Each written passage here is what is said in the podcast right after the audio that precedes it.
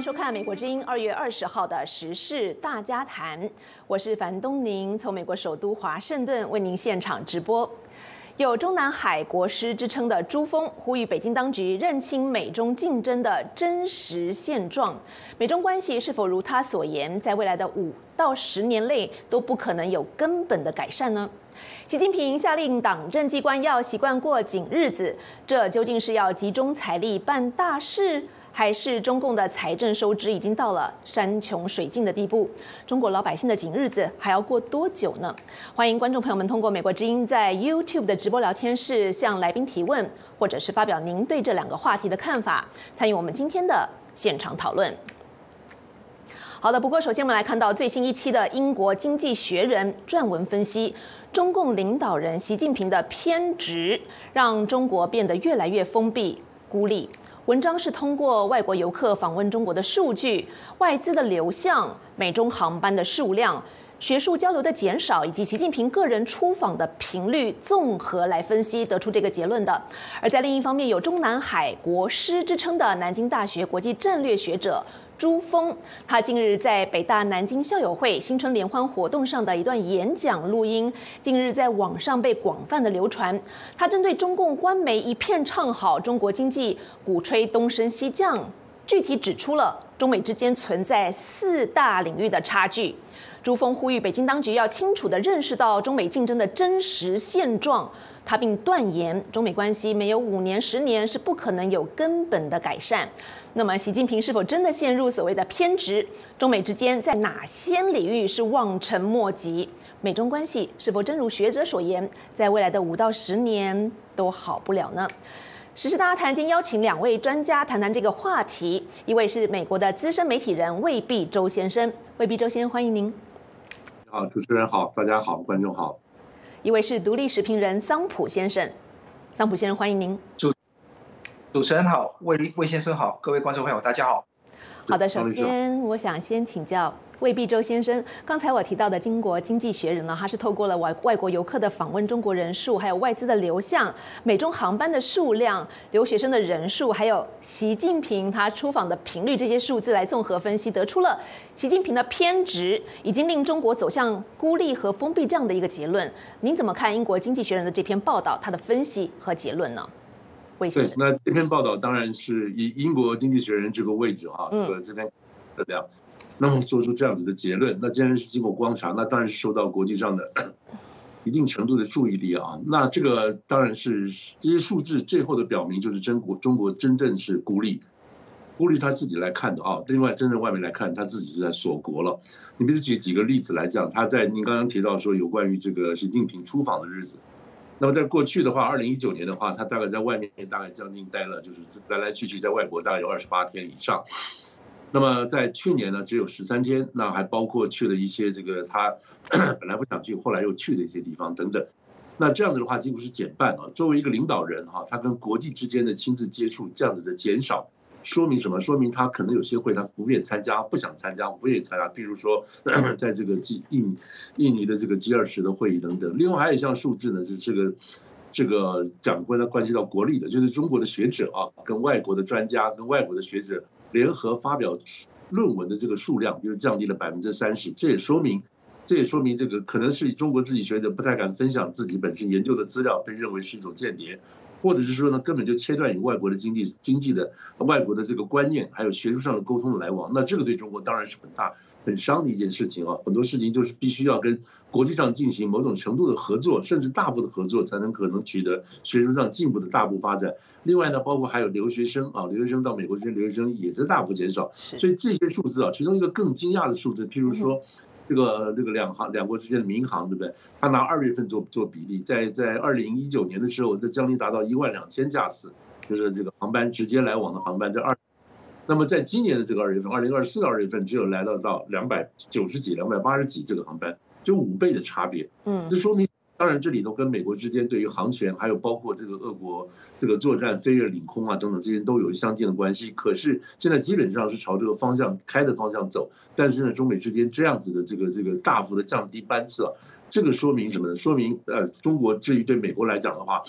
或者对全世界来讲的话，基本上都虽然它最近开放了一些跟一些国家的免签互互签，但是大家能去的人还是相对的减少。所以在这个情况下，你疫情过年开了，疫情开了之后啊，疫情这个这个解封之后，到现在为止，中国跟外界的这个孤立的情况，或者是保持这种不来往的情况，这对中国当然不会是好事情。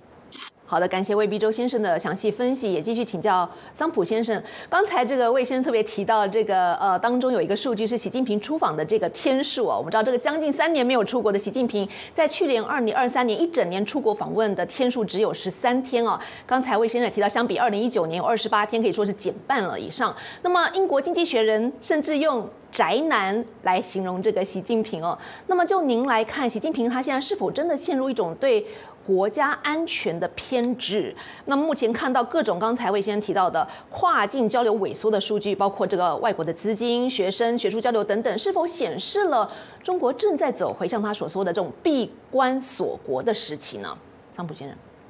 的确有这个趋向哈。那当然，你很多的反对的论述会觉得说，哎，李强有出席达沃斯的会议啊，要深化开放改革哈。甚至说有那个拜习会之后有军事对话，甚至对于十五个国家哈有也有有好几个国家，欧洲国家，法国、德国、意大利等等国家，十五天的免签证。但是免签证为什么会有？因为说很多外国游来了嘛，所以你要有鼓励的措施。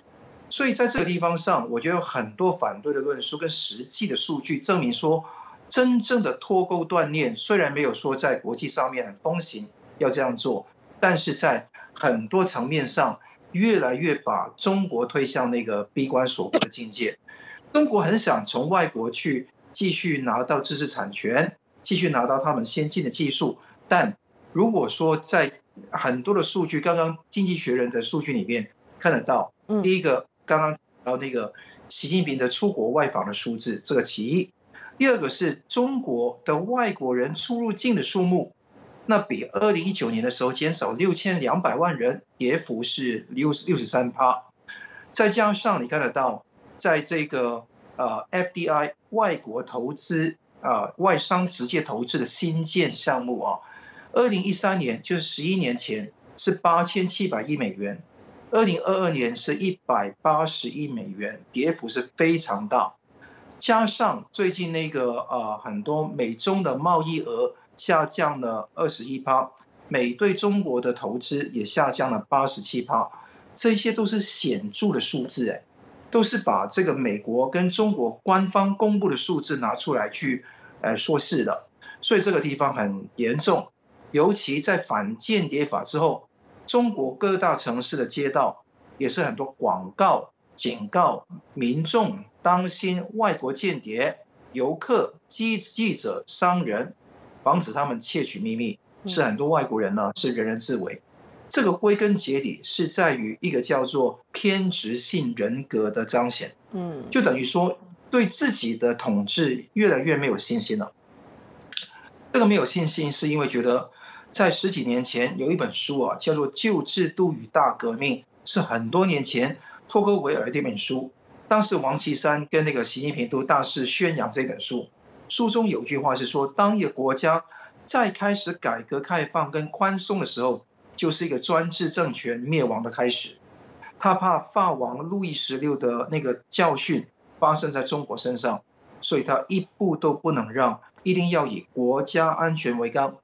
在邓小平时代，要改改革开放，十一届三中全会都讲说实事求是，反对两个凡是。真理标准大讨大检验啊，就是说实践是检验真理的唯一标准，也提出所谓的一个中心两个基本点，就是以经济发展为中心嘛。现在不是以经济发展为中心，是以国家安全为中心。嗯，其实共产党由始到终都是以一党专政、一人独裁为专心中心的啊。所以你看到六九八九六四是看得出一个这样的一个表现。那现在。也也不把那个白脸显示出来了，已经直接把说我们要把国家安全拿出来说事了。经济学的呃那个国师哈叫做那个李道奎，是清华大学的一个教授。嗯，他说呢，中国的领导人比美国更偏执、更焦虑、更不安。这位国师已经是中共的御用学者了，他都讲到中共领导人比美国更偏执，就是更 paranoid。这个情况你会看得到，这个并不是呃一个我们这些人的说法，而是即便是体制内的学者、体制内的人都有同样的说法。这个可以显示出啊，习近平走到一种山穷水尽的地方。为什么他有这个偏执？这种经济是一个原因，当地数字也也。好的，非常感谢桑普先生。有关于中共治理之下，这个国家发展和国家和经济这个发展之间的国家安全之间的这个深刻的矛盾，稍后还会继续的深度来请教两位来宾。不过，回到魏必洲先生，我想请教您的是，刚才我们讨论到这个所谓。习近平的偏执好像是无独有偶的，不但是英国的《经济学人》杂志这么说。刚才说到这个中共经济国师之称的这个经济学家李道奎，最近也在接受彭博新闻访问的时候，用“偏执”这两个字来形容习近平。就您的看法来看，最近习近平他究竟有哪些做法，让好像各界都认为做出这样的结论，说是习近平的偏执导致了现在中国目前的现况的困境呢？魏景。对对对。我我想我倒是对那个李道葵的那个那个说法有一点点太不太完全跟大家一样延续。如果你看那个李道葵那个访问啊 你往下走的话，他那个讲的话可以跟可以跟跟他上面的东西对合起来。那基基本上是李道葵后来有李道葵在那个话里面讲的就是说，现在中共的官员呢，各级官员基本上现在是如临深渊、如履薄冰，是非常小心、非常谨慎的在做。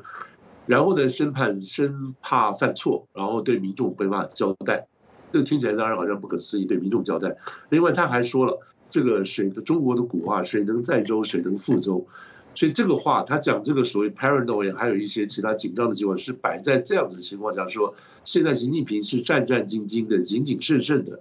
啊，在在对付这个经济问题。那哪个国家不是呢？哪个国家的领导人不是对经济问题、对对这些所谓的民生问题做某种程度的呃做做极大程度的关注？所以这句话哈，这句话所谓 paranoia 啦、偏执啦什么地方，你要摆在这样子说，任何一个国家的这个这个君主啊，或者是执政者，对于这种民生跟经济的问题或者民意的问题，都是谨谨慎慎、小心的在做这个问题。所以这个 paranoia 从这个地方。这个水能载舟，水能覆舟，这个地方回来，所以摆在一个 content 下。那但但是这样子讲，并没有说是习近平不是这个做的都正确的呢，不是，是说他现在所作所为到今天啊，就是特别自从这个改这个这个解封之后，那解封之前的事情跟解封之后所做的事情，我们发现基本上基本上这个是一个执这个执政能力还有治国能力的完全无能跟下。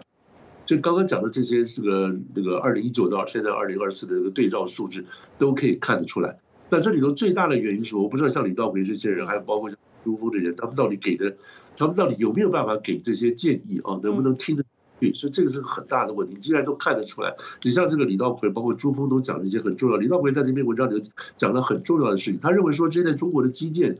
不要不不再不要再搞基建了，基建都够了，高铁也都够了。你现在重要的地方是让老百姓能够消费，国家要能够刺激消费，让老百姓消费，这个关键难道以他是中国这个所谓国师的身份，难道这个话他没有讲吗？也许讲了，但问题就是说听不进去。你现在看得出来很清楚的一件事情，就是在现在中国以经济为主的这个经济跟金融政策导向，它不是以让人民消费，不是以用消费来带动刺激来做，它为什么不用这个消费来来作为经济驱动经济的这个这个这个模型来做呢？因为它是意识形态控制。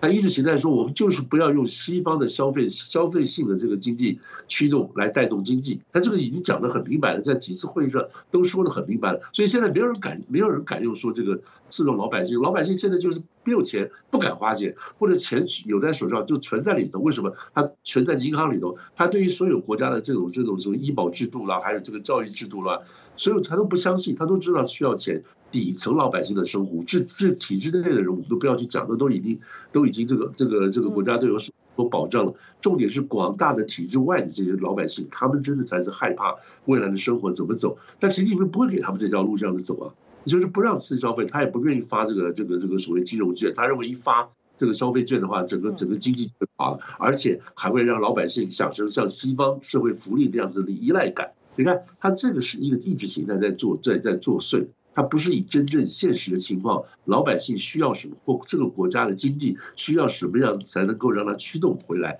他不是这样子想的。所以不管李道葵也好，是如果说李道葵和朱峰这些人是跟世界有所接轨，然后能够跟世界有所这个了解的话，赚起来他们的话。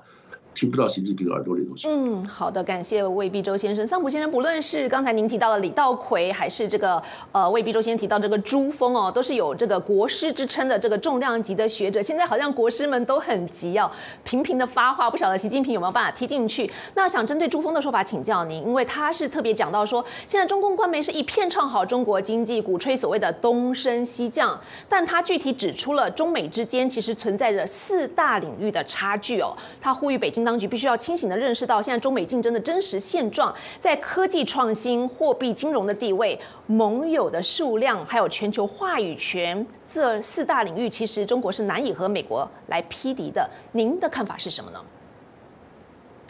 呃，我觉得他倒是在这一方面说的老实话啊。那朱峰你也知道他是党国的一个学者嘛？那在。全部的那个长国全国山河一山河一片红，要东升西降，时雨是在我们一方，厉害了我的国的时候，战狼外交的时候，那朱峰呢，就是在内部的一个北大北呃南京校友会的新春联会，有一个这样的被人家拍了一个这样的影片传了出来，所以他讲的是美国跟中国是完全是国力完全不相当的，美国是远远比中国强大的。那其实他没有点出的重点哦，就是美国的是体制的强大、观念的强大、价值的强大、文化的强大，他没有把这个东西点出来。他讲的都是那些技术层面的，比方说科技创新跟高精尖的制造业。你看，那朱峰说啊，美国是第一个阵营，第二阵营是欧洲、日本跟韩国，中国只是第三阵营。那讲货币跟金融霸主地位更不用说了。中国的那个人民币的流通量，全球流通量充其量只有三点三帕，但是美国六十二点八啊，完全不能相提并论。金融更不用说，现在那些那个中国的各级银行背了多少地方债、城投债，还有房地产的那些呆账、坏账，更不用说了嘛。那全球的盟友数量。美国四十七个铁杆的盟友，啊，欧洲、日本大把，中国呢，伊朗、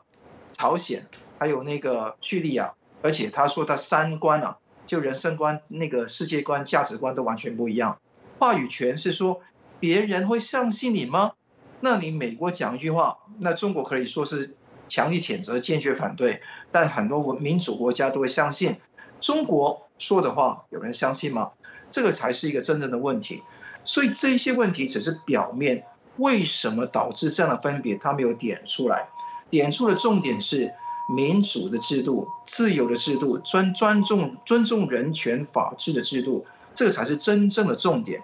没有民主、自由、人权、法治，一切都是枉然的。嗯，我们看得到这个呃，朱峰提出这一番话，会不会导致党内都有类似的看法？我相信，就算在中共党内有部分人有这个想法，想法，他不敢讲，也不想讲，因为这个事情一讲出来，可能会被批斗，也可能被那个各种的情况来去惩治。即便说现在在香港，你要讲类似的说话，也是不可能。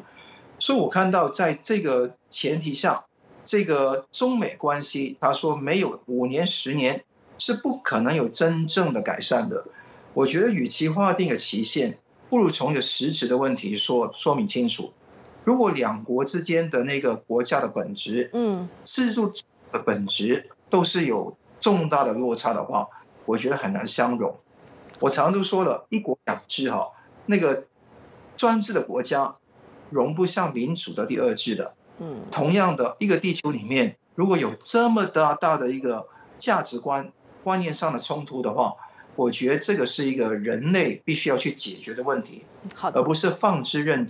在那边交往接触可以解决的。好的，感谢桑普先生，也想请教魏必洲先生哦。除了刚才提到这个朱峰所说的科技创新、货币金融，还有这个盟友的数量跟全球话语权这四大领域之外呢，刚才桑普律师也特别提到了这个在制度。观念、价值，还有这文化上的这个差异哦。那么朱峰说，美中关系可能在这个他短期之内五到十年都好不了。如果这个美中之间真的存在的不只是四大领域，甚至是在观念、价值上的巨大落差的话，您是不是也看到美中关系在近期之内难以扭转的这样一个趋势呢？未必周先生。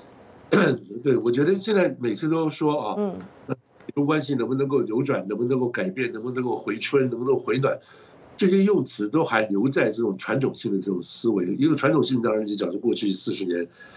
美中之间交往所所所带出来的这种，呃，怎么讲老掉牙的这个词汇。实际上，美中跟美国跟中国之间的关系现在基本上是处于就是一个准决战的关系。那准决战当然不是爆发这种所有事情，那大家都很清楚，就是基本上就是个冷战。那基本上冷战的话，就没有什么这个这个好不好、回不回春的问题。那么现在美国所做的事情，如果大家都看得出来的话，就是还还是按照这个这个拜登政府上台之后，好不容易啊，花了这个一年多的时间，一年半快两年的时间。做出来的这个基本原则就是该合作就合作，该抗争就抗争，该这个该这个这个这个竞争的就竞争，所以这个是现在看出来是非常明显一件事情。譬如在这个这个的气候变迁方面，对不对？然后在不能够合作的地方，就做出了所谓这个 这个这个高院小呃小院高墙的这样子的做法，比如是在高科技这方面。那么现在今天今天又传出来的消息是，美国准备美国又准备进行对中国进行。新的对中国公司第一次啊，在这个俄乌战争发生之后，第一次的这个新的这个制裁，这是俄乌战争之后，原因是因为美国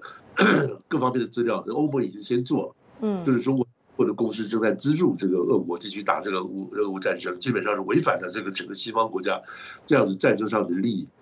那这些事情你看得出来很明显，这怎么可能会往下会变好的？在这种主要的情况的情情况的这个这个这个大的情况下没有改变的情况下，美中的关系不。会变好的，所以从金战，所以即便战争这种看不见烟、看不见硝硝硝烟的这种战争，一直到这个俄乌之间战场上的事情，再到其他的经贸关系，这种情况是不会改变的。不要说是十年五年的话，如果说中共的体制不改变的话，仍然是以美国啊美国为主的这样意识形态导向的这种外交还有治国政策的话，那基本上是不会改变的。那不晓得桑普先生，您又是怎么看这个美中呃两国关系的一个前景哦？另外也想请教您的是，我们看到习近平治下越来越孤立的中国，刚才我们提到他的这个偏执，导致这个中国走向越来越孤立和封闭。那么最终是不是也会带领中国走回到闭关锁国和贫穷的毛泽东时代呢？我们知道当年的文革其实是中国关起门来的一个灾难。那么现在的中国，如果在这个美中两强竞争这个大框架之下走回了闭关锁国，会不会引发一种外溢效？应甚至导致全球系统性的经济灾难，也想请教桑普先生。这个也是非常这个看到很多数据都显示这一点哦。中美贸易下降二十一趴，美国对中国的投资下跌百分之八十七，而且你看得到呃，二零二三年的外资企业、外商投资企业对中国的那个投资降到三十年年来最低的水平，在去年的 FDI 就是外商直接投资。只有三百三十亿美金，所以这个是非常少了。那你看得到这一种做三十年来的一种情况，被朱峰形容为美国蓄意的要打伤、打趴、打残、打疼中国。其实我觉得美国没有这个这个所谓的说法，就中国本身要掉，而且中国的名目 GDP nominal 的 GDP 的那个成长率。四十六年来首次低于日本，日本的 GDP 是二五点七，中国自己公布的，我没有说实质的，公布的是四点六，所以你看得到中国经济往下走，不是美国把它打趴的，嗯，而是中国有很多体制上的问题，发展到这个地方就一定会掉入这个陷阱。更重要的一点是。我们看到这个一系列的改变，其实闭关锁国的这一点，并不是我说出来的。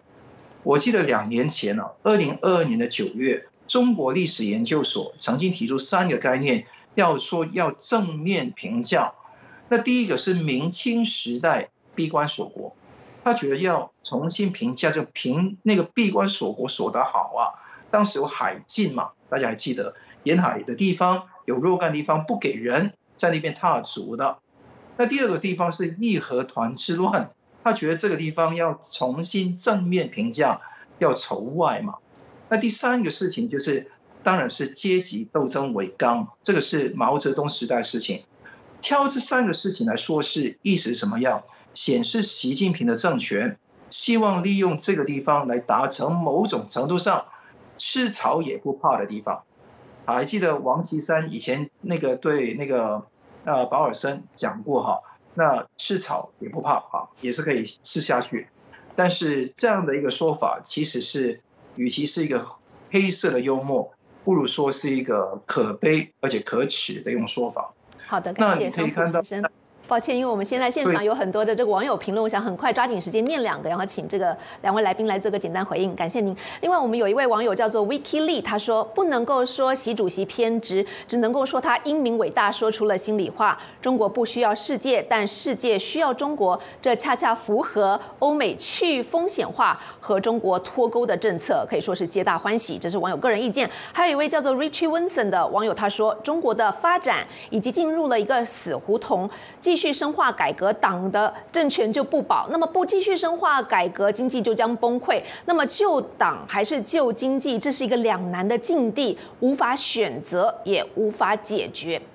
魏必周先生，我想针对刚才这位网友谈到这个死胡同，请教您哦，因为很多的这个经济学者也好，专家都认为说，习近平现在最大的问问题在于说，他实现集权统治、控制这个野心哦，其实和经济增长让中国崛起为世界上最大经济体的这个强。国的野心、经济发展的野心，其实是存在一种深刻的矛盾的。那么，在方方面面都要党国控制的时候，你不可能保持这个经济的活力，特别是企业家的冒险精神和创新嘛。所以，这两者之间其实是深刻冲突的。究竟现在习近平要怎么走出这个经济发展跟国家安全偏执这中间的这种所谓的死胡同？也想请教魏必周先生，您的看法和解方是什么？我觉得，我觉得跟这个刚刚这个桑律师提到有关吃草的日子，这个。这个跟习近平这一代人呢，现在在执政的这个六十多岁到七十岁这一代人的生活经验跟过去有很大很大的关系。他们真正是认为苦日子是可以过的，他们动不动就可以说苦日子过紧日子，动不动都可以说这个话，意思是说，这种日子是害怕的，我们都过来过，那个文革的事我们都过来过等等，他们完全不怕，认为说再苦再苦也不会把人弄死啊。我们可以回去，现在吃的很好，我们可以回去，还是可以啃高粱，还是可以啃这个地这个这个这个地瓜，可以过日子啊。他用这样子的思维来治国，也就是说，这个国家他认为永远停留在六零年代、五零年代都没有关系，只要这个国家不垮，这个国家不会垮的，没有人可以弄掉中国的。用这种观念来治来来思来思维来治国的话，他让老百姓吃得好，然后老百姓过得舒服，他这种很粗浅的这种这种这种富裕的观念就。完全是没有办法在这个现代社会中可以继续跟其他国家进行竞争的，所以他这个关键在哪里呢？关键就是在于他对于毛毛这东西如果没有彻底的检讨跟彻底的这种抛弃掉的话，那么他们这一代人还会继续用这样子的思维再往下走个五年十年，甚至把这种观念还传给下一代。那我们就要问。为什么大家还要吃苦过日子呢？这整个世界都是往前走的，为什么要吃苦吃吃苦过日子？为什么还要去吃草的？原因就是因为这些人思维，他们自己本身啊，在成长的过程，在这种教育的过程里头，完全没有办法接触到国际化、全球化，所以他们现在对全球化是有是有一种错误的反反过来的认认知的。全化全球化现在基本上都已经产生副作用了，嗯，就大家觉得全球化已经对自己的国家的本本本国的产业都已经进行某种程度的或者极大程度的掏空了，这基本上产生反全球化这种概念。可是他在你看他每次讲话都要以中国为主来带带继续推动推动这个这个全球化的概念，你不觉得很莫名其妙？他到底活在哪一个世纪呢？所以我想这件事情啊，如果那个这有没有跟党不党不党，我都觉得是。不是那么重要。如果你这个党是存在，可是你这一批人是好人，那也许这个经济还能够活下去。问题这个党已经很糟糕了，是一个僵性，是个独裁性的政党。你再配上这一批人来开车，那不是整个国家、整个民族都不知道开到哪里去了。所以这一代的人，这一代人，他们是毛泽东是留下来的这种这种不幸的这些人，他们都是真正的中华民族的罪人。好的，非常感谢魏必周先生的分析。我再很快念两位网友的这个评论，在情况，桑普先生来做一个回应啊。这位叫张明阳的网友他说，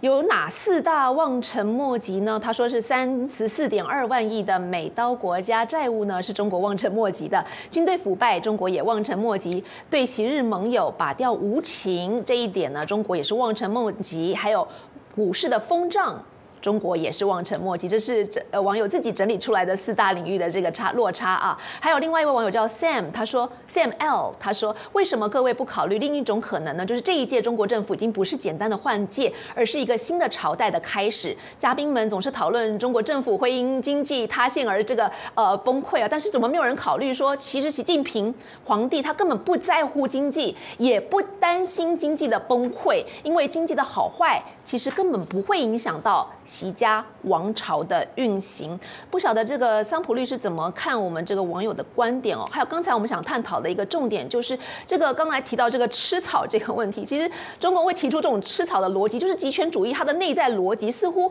有人认为说必然会导致闭关锁国和重回到贫穷的年代，回到这个毛泽东他的意识形态和他的年代，怎么去走出这种中共治理之下？像我们网友说的说的死胡同，经济发展和党国控制这之间两者完全深刻矛盾，无法打。打破的怪圈，也想请教桑普先生，最后跟我们上半场做个总结。对我看到很的后面这位网友讲的很对，其实中共不会因为经济的问题而去败亡的，而是说他操控能力要丧失，他才会失去，就是一个魔兽一样。他的中共的集权的秘密在于操控。那你看到一九五八到六一六二年的时候，大跃进二十三三千多万人，可能更多。那这个情况，它还是能够继续增下去。秘诀是什么样？谎言、暴力、操控，缺一不可。你看得到集权的秘密是没有自由市场，没有公民社会，没有个人的空间，没有对私人的隐私自由的尊重。这个地方完全没有的话，没有人权法治精神，完全走不出怪圈。要走出怪圈，首先要奉行正善美。正善美底下有法治、人权、自由的概念。然后才开出民族的果实。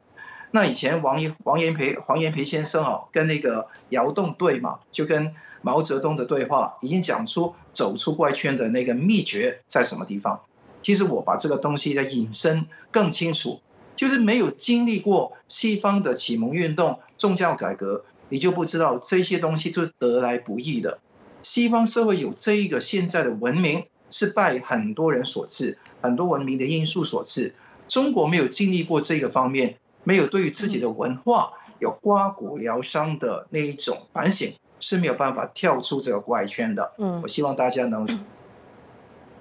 好的，非常感谢桑普先生还有魏必洲先生上半场的精彩点评。提醒您，两位来宾发表的是个人观点，不代表美国之音。那么下面我们还要继续带您关注的是啊，刚才两位来宾也都提到，这个中国老百姓是不是真的吃草能过一年哦？那么现在习近平是下令了党政机关要习惯过紧日子，这究竟是要集中财力办大事，还是中共的财政收支已经出现了严重的警讯了呢？休息一下，我们马上回来讨论。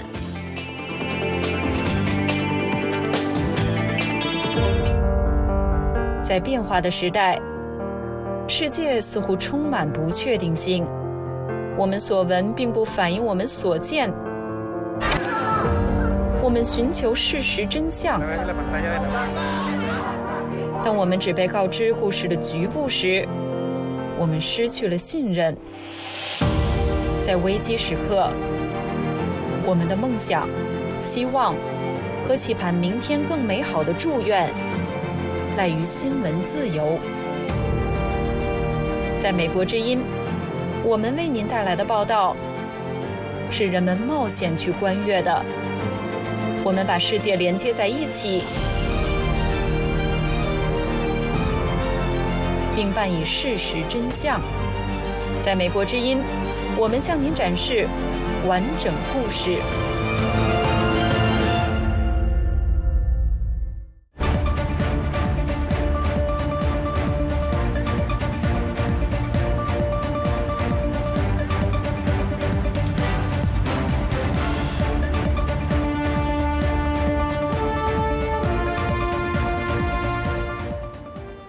回到美国之音的时事大家谈节目，我是樊东宁。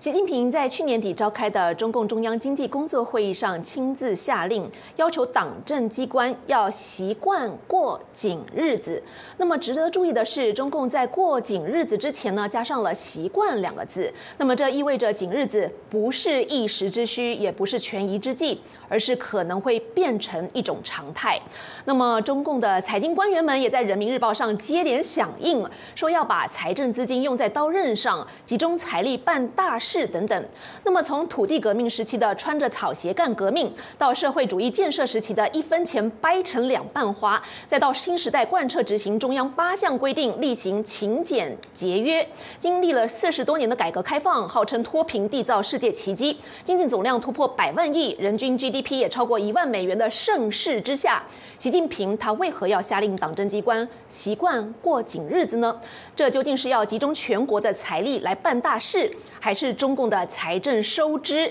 已经是到了山穷水尽的地步。十大谈今天下半场继续要请两位来宾为大家进行深入的分析。一位是美国资深媒体人魏必洲先生，魏先生再次欢迎您。大家好，呃，主持人好，张教授好。另一位是独立时评人桑普先生，桑普先生欢迎您。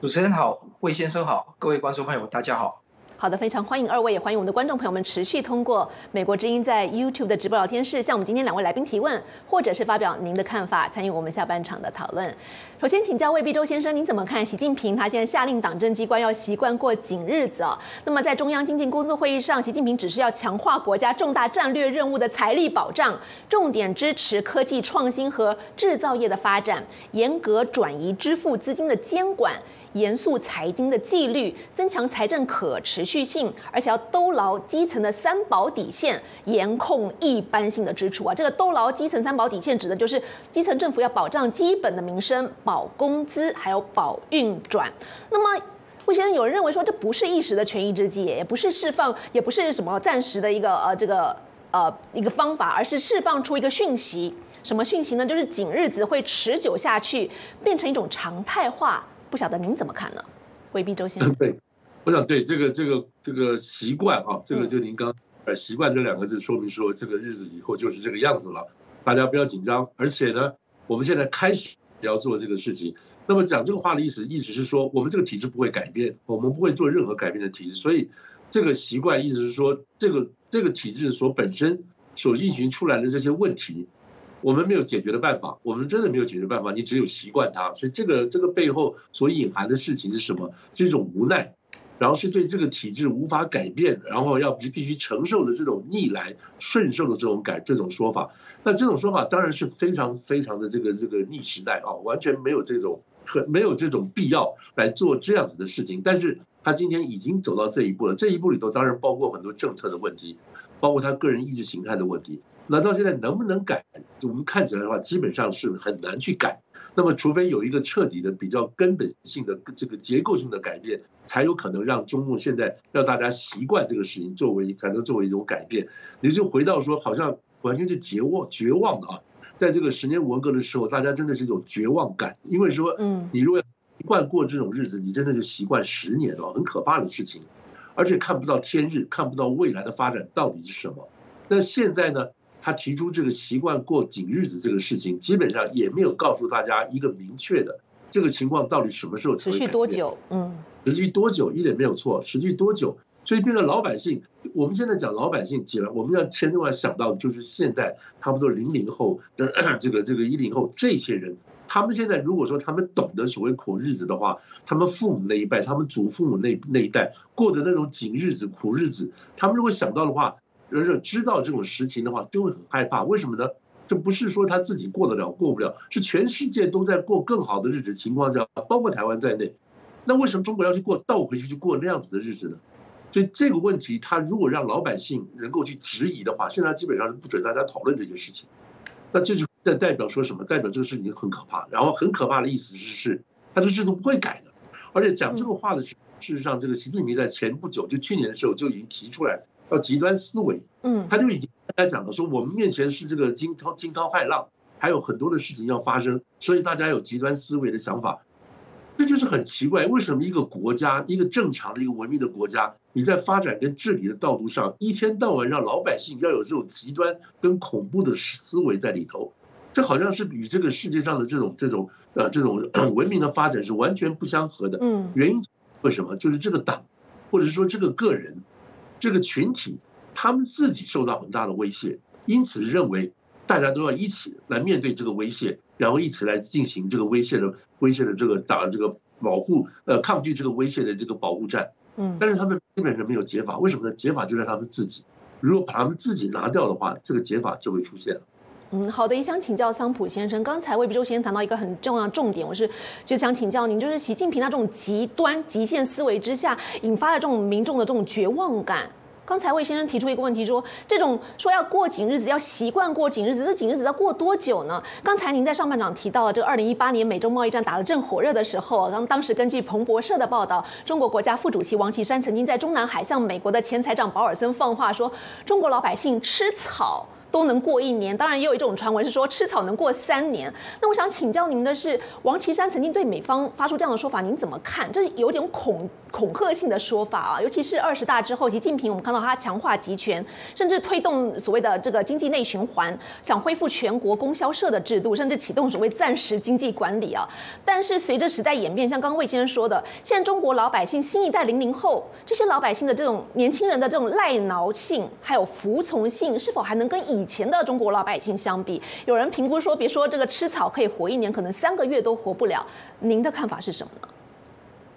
现在中国有一种叫“躺平”的思维在那个地方嘛，有一个上联说那个无车无房无老婆，下联是无儿无女无负担，那横批就留白哈，那我就创了四个大字，就学习躺平啊。现在这个情况很严重。如果说中国经历一个非常大的，好像大饥荒、三面红旗这样的东西，那中共的呃中国的呃公民、中国的国民是否能够承受得了？啊，我觉得这个地方当然他们现在不愿意，他们有更多的地方可以发声，跟五八到六一年的时候不一样，当时漫山遍野要逃亡到香港去逃港嘛，那现在可能很多人都现在逃离中国了。你看到现在美墨边境要逃逃到那个美国的那些非法的移民，很多都是在中国国籍的。那在这个情况下，以后会不会继续有这个增强？这个地方会有中国老百姓会承受得了吗？我觉得最糟糕情况情况他们都能承受。那因为这个地方是他们的抗压性极高的，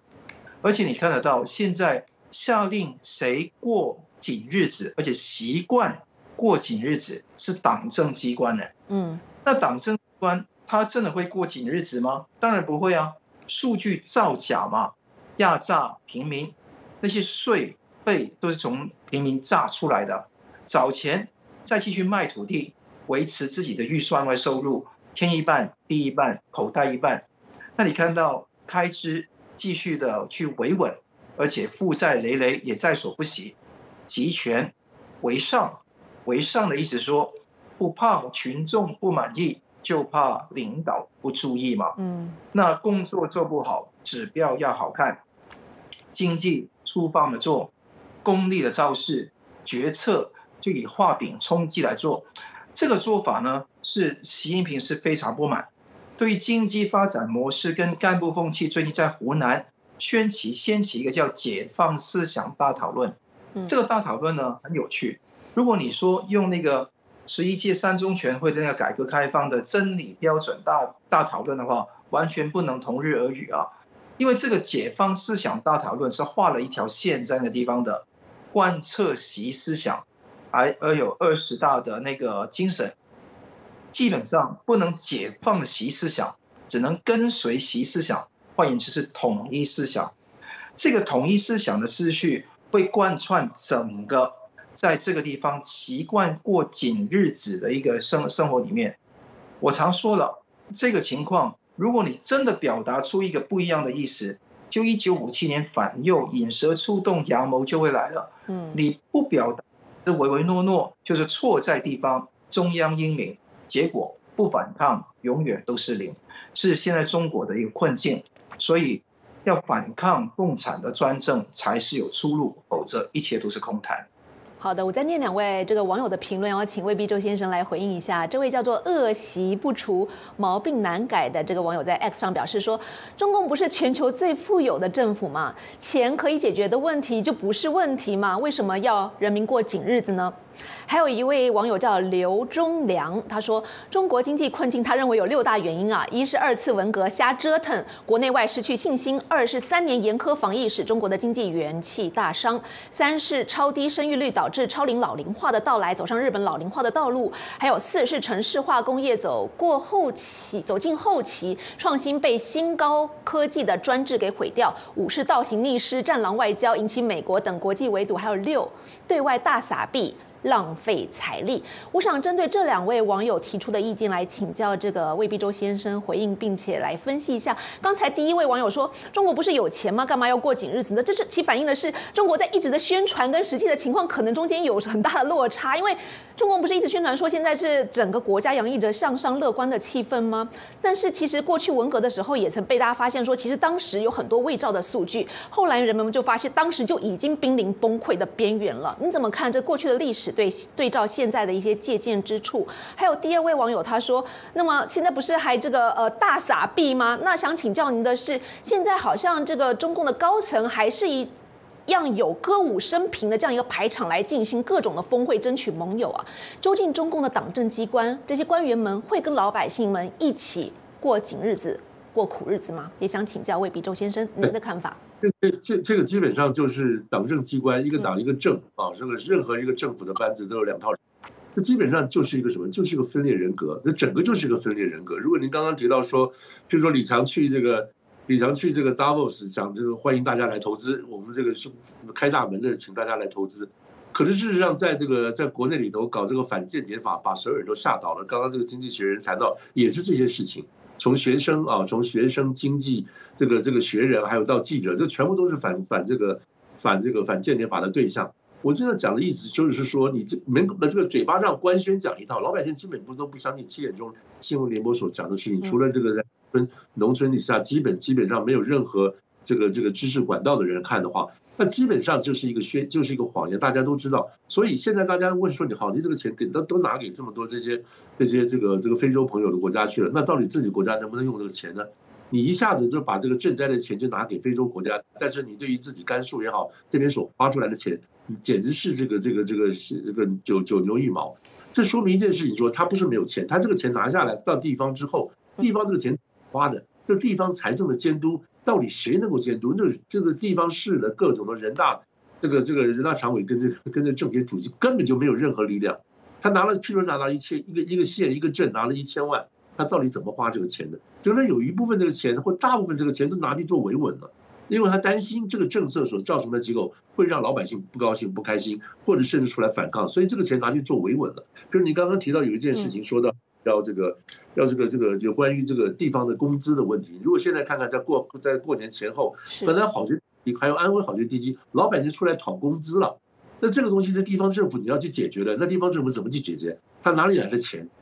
他没有钱，他怎么去解决？所以他们说，地方就向市向市里头去闹，市最后没有向省里闹，省就向中央闹，然后中央又把钱再拨回来。这个钱从哪里来的？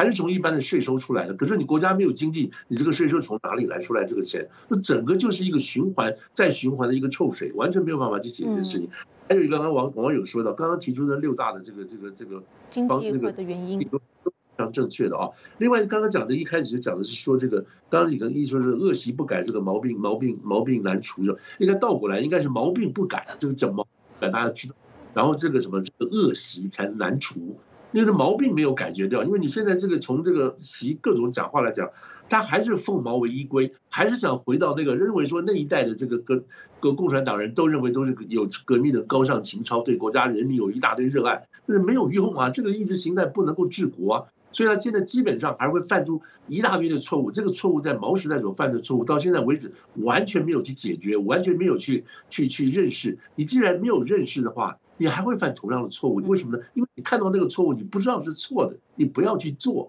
但是没有检讨，没有检讨的话，一直在犯过去的错。所以现在刚刚提到都提到过，说这个数据都可以造假。那这个这个这个大跃进啊也好，这件事，那哪个数字不是造假出来的？不管是好的是坏，全部都是造假。现在情况就是另外一股造假的造假的风潮又起来了。所以党之间所讲的话，完全是一个这个意志性、意志、意志人格形态完全分离的情况。就是国家很奇怪，就在一个被宁愿这老百姓宁愿被这种精神分裂的这种情况下继续往前走。就所有外交官啊，包括王毅等在外面所讲的话，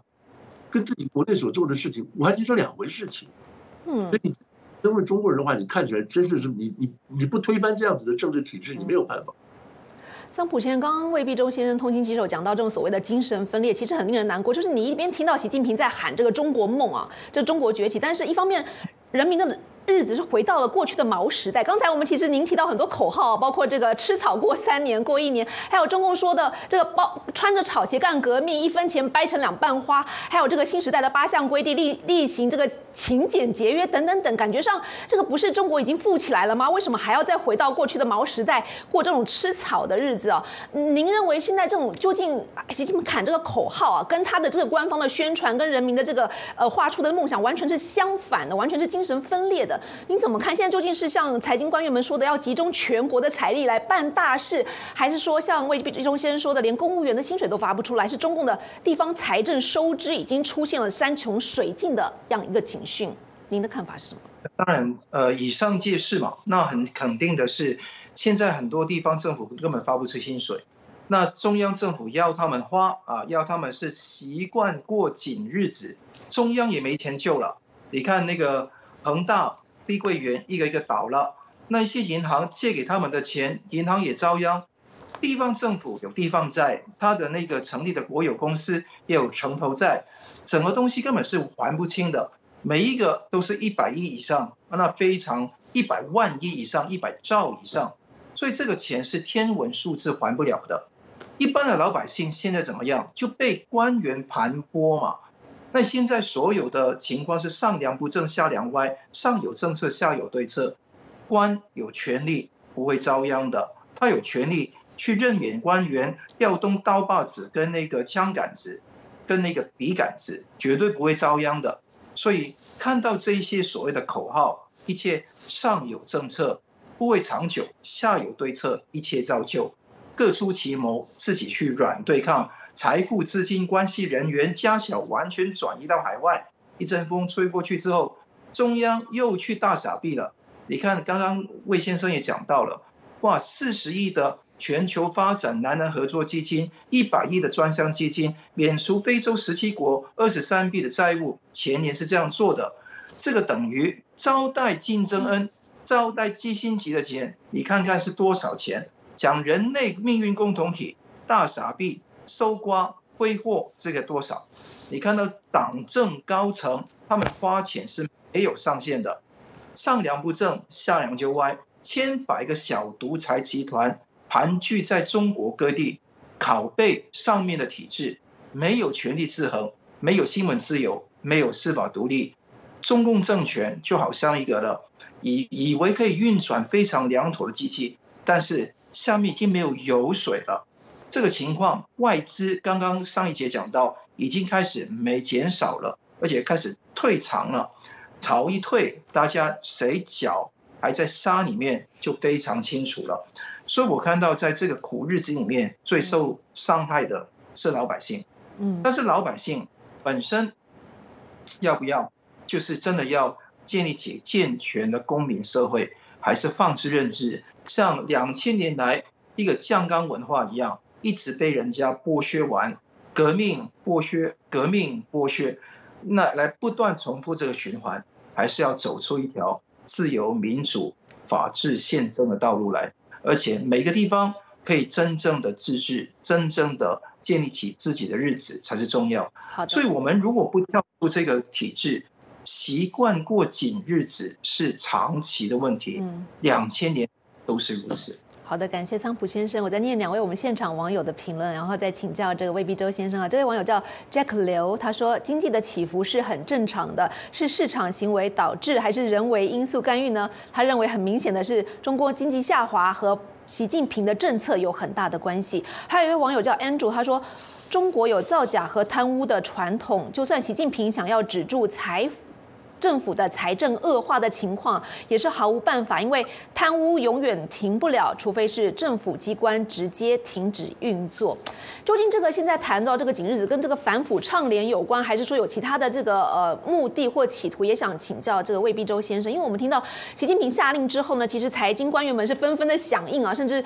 讲出很多的口号，什么小钱小气，大钱大方啊，提高财政资源配置，什么集中财力办大事。其实这句话“集中财力办大事”被大家很多的这个关注跟解读，究竟要办什么大事呢？这些省下紧日子省下的钱要用到什么地方？其实是大家应该要关注的地方。就是说，现在有人认为说，是不是因为刚才我们也提到两美中两强之间的这个科技竞争啊，呃，非常的激烈。那集中全国的财力办大事是要进行所谓的弯道超车，要超越美国。但是还有。另一方比较令人担忧的一个评论是说，这是不是有备战打仗的意味啊？因为呃，这个习近平是不是在用这种紧日子来启动所谓的战时经济管理的做法，来挽救崩溃的经济，甚至有可能真的是在为进一步的军事行动来做御前的准备？不晓得您对这样的看法有什么样的分析呢？魏必洲先生，对对，我先谈先谈刚刚就是说这个有关于这个这个政治啊，这个。这个贪腐啊等等这些问题，那最重要其实这点就是希望能够有一个政治监督，这个权力你需要监督的嘛。那么这个监督是什么？现在大陆的监督是什么？是裁这个这个球员兼裁判，什么中央巡视组啊、进驻啊，什么一大堆这些东西，完全都不能够解决实际的问题，因为走了之后事情还会发生嘛。所以你没有一个正常的一个监知监督的机制。你这个钱该怎么花？拿了什么？这个钱从哪里来？该怎么花？这就是一个民主的一个最主要的一个精神在里头嘛。你不要看美国现在吵来吵去，可是你只要换这个朝代，你只要换一个政党的话，你这个政党所做的事情完全就会铺路下来。所以这个有自然的监督作用在里头。现在完全没有监督，监督就是什么？自己自己给自己刮骨疗伤，怎么可能呢？完全没有办法下痛手的嘛，所以这个这种机制是已经出了问题了。另外，刚刚提到说有关于这个这个这个国家这个往前走的经济发展这件事情，你现在很明显的看得出来，就是说，如果说要这继续往前走的话，那么现在这个体制完全不能够承受了，已经不能够承受。这个国家发展跟老百姓这个群体所带来本身面临的问题，还有各种种种的挑战，这个这个这个体制已经没有办法继续承受下去了，所以你必须要改，必须要换，但是他没有办法改，没有办法换，为什么呢？因为这些人本身的思维完全没有经过跟各跟世界哦，跟世界潮流，跟世界各种思维的接触激荡，然后最后能得出一个结论，那完全没有这个没有这个过程。你既然这个没有过程，你怎么能够期望他们能够提出个新的思维来治来治理这个国家呢？因为这个体制已经不行了，已经没有办法再去再去承受这些事情了。好的，感谢魏必周先生。也想请教桑普先生的是哦，其实我们刚刚看到，不管是中共高喊要习惯过紧日子，还是集中全国财力办大事，甚至是刚刚你也提到说，迟早可以过一年或过三年，这样的思维其实让人想起啊，现在都说是新冷战嘛。那过去冷战时期，苏联和美国进行所谓军备竞赛，也有两两强之争啊，这个太空竞赛等等，当时最终是导致了苏联的垮台。那么究竟过去的冷战的历史因见不远啊，可以给现在的中国喊出这些口号，什么样的启示跟教训？想请桑普先生为我们解析一下。历史永远就是不断重复自己，有很多的人都想在历史吸取教训，但是他却没有办法吸取教训。中共想吸取路易十六法王的教训，希望不启动改革，但是却深陷在苏联的问题上面嘛。我常常都觉得说，习近平政权就好像那个苏联时代的。勃列日涅夫就是布列日涅夫时代的情况空转啊，他死后哪管洪水滔天了？整个地方他不一定是很多人在挑战他，但整个国家已经开始垮下去，经济开始出现了大问题，而且负债累累。就尤其是戈巴契夫在当政之的初期的时候，苏联已经是那个那个，因为他要军备竞赛，而且是受不了了。那这个情况你看得到？在中国现在面对同样情况，维稳费超高的，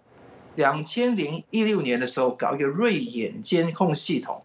而且它不是只有个系统安装硬体，而且要有人在那边看系统，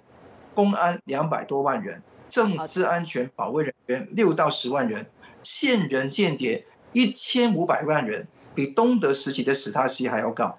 所以这个看得到。他现在用这个方式来做，最后是民穷财尽，最后这个政权还是会垮的。好，但是垮的代价非常高，希望大家能够面对这个未来的变局了。好的，非常感谢桑普先生还有魏必洲先生的精彩点评。提醒您，两位来宾发表的是个人观点，并不代表美国之音。非常感谢二位。好的，那么明天时事大谈节目要讨论的两个话题是湖南解放思想大讨论有何用意，还有习近平重提社会主义住房制能否解决房地产危机呢？网友们可以透过 X 在节目开始之前和我们互动，欢迎事先在美国之音的社交媒体留言参与我们明天时事大谈讨论。也再次感谢观众朋友们今天的收看，我是樊东宁，祝。你晚安，我们下次节目再会了。